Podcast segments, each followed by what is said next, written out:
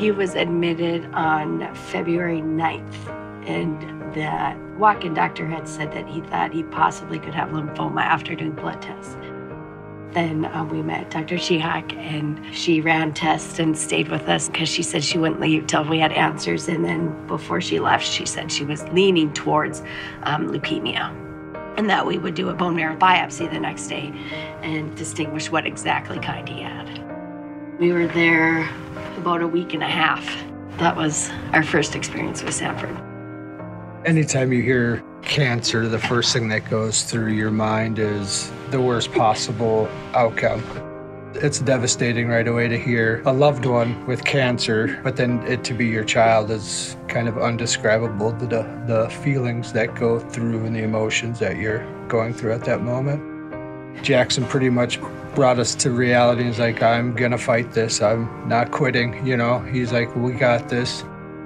They are just incredible up there. He has nurses that will play in the hallway with him knee hockey just to lift his spirits. He has um, life specialists that will bring games down to his room. It just makes the stay not as miserable.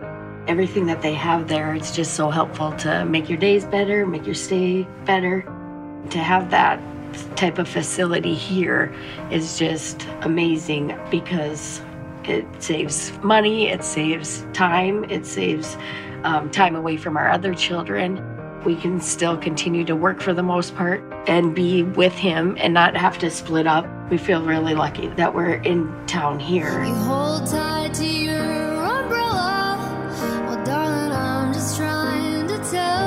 Tell you. They are the best there. I said we never felt rushed. We never, they would sit with us for an hour to go over anything that they were doing, any questions we had, because we had lots, obviously.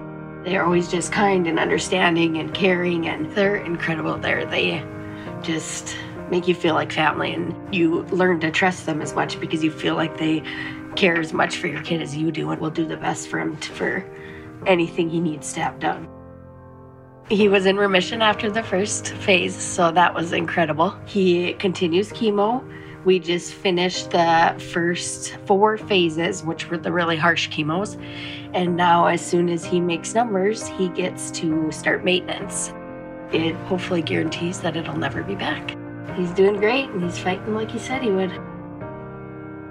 Well, at first it was kind of scary to get that news, and it was like even more scary for me because I knew cancer was bad, but to have both my parents get real emotional is like makes you feel like scared even more.